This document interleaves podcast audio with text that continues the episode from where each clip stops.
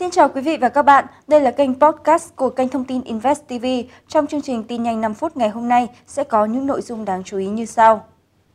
Chào mừng quý vị đã quay trở lại với kênh thông tin Invest TV, cập nhật những thông tin mới nhất. Sau đây, kính mời quý vị theo dõi bản tin nhanh 5 phút hôm nay ngày 23 tháng 6 và tôi là Minh Thùy. Mở đầu là phần tin trong nước.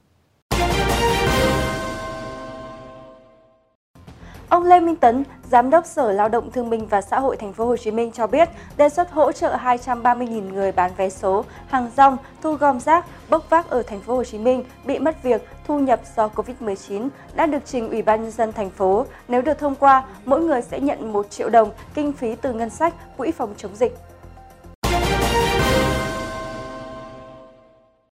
Hiệp hội các nhà đầu tư tài chính Việt Nam VAFI vừa có đề xuất gửi một số bộ ngành liên quan tới vấn đề hạ lãi suất tiền gửi Việt Nam đồng. Theo Hiệp hội các nhà đầu tư tài chính Việt Nam, Việt Nam đã có những tiền đề vững chắc để có thể thực hiện đưa dần lãi suất tiền gửi về mức 0% một năm. Theo số liệu thống kê sơ bộ của Tổng cục Hải quan, ô tô nguyên chiếc từ các loại nhập khẩu thị trường Trung Quốc tăng cao đột biến, đạt gần 9.400 chiếc, gấp 6,5 lần con số hơn 1.400 chiếc của cùng kỳ năm trước. Trong đó chủ yếu nhập khẩu từ thị trường Trung Quốc về Việt Nam là dòng ô tô chuyên dụng với gần 5.600 chiếc và ô tô tải với 2.840 chiếc.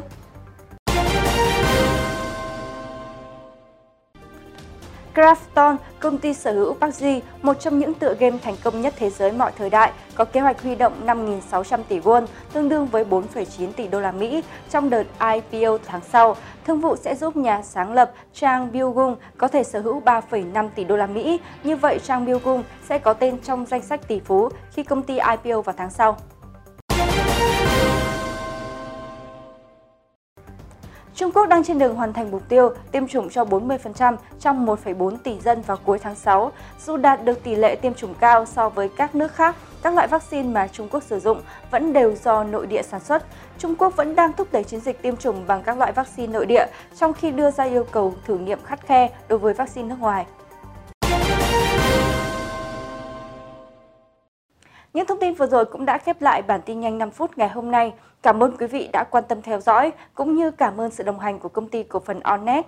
Quý vị hãy đăng ký theo dõi kênh để có thể cập nhật những thông tin nổi bật về kinh tế tài chính bất động sản có trong ngày. Nếu quý vị cần tư vấn về các vấn đề đầu tư hay thông tin thị trường, vui lòng liên hệ theo số hotline của chương trình 082346 5555 hoặc địa chỉ email là ban biên tập a.invest.com.vn. Còn bây giờ xin kính chào và hẹn gặp lại quý vị trong chương trình này ngày mai.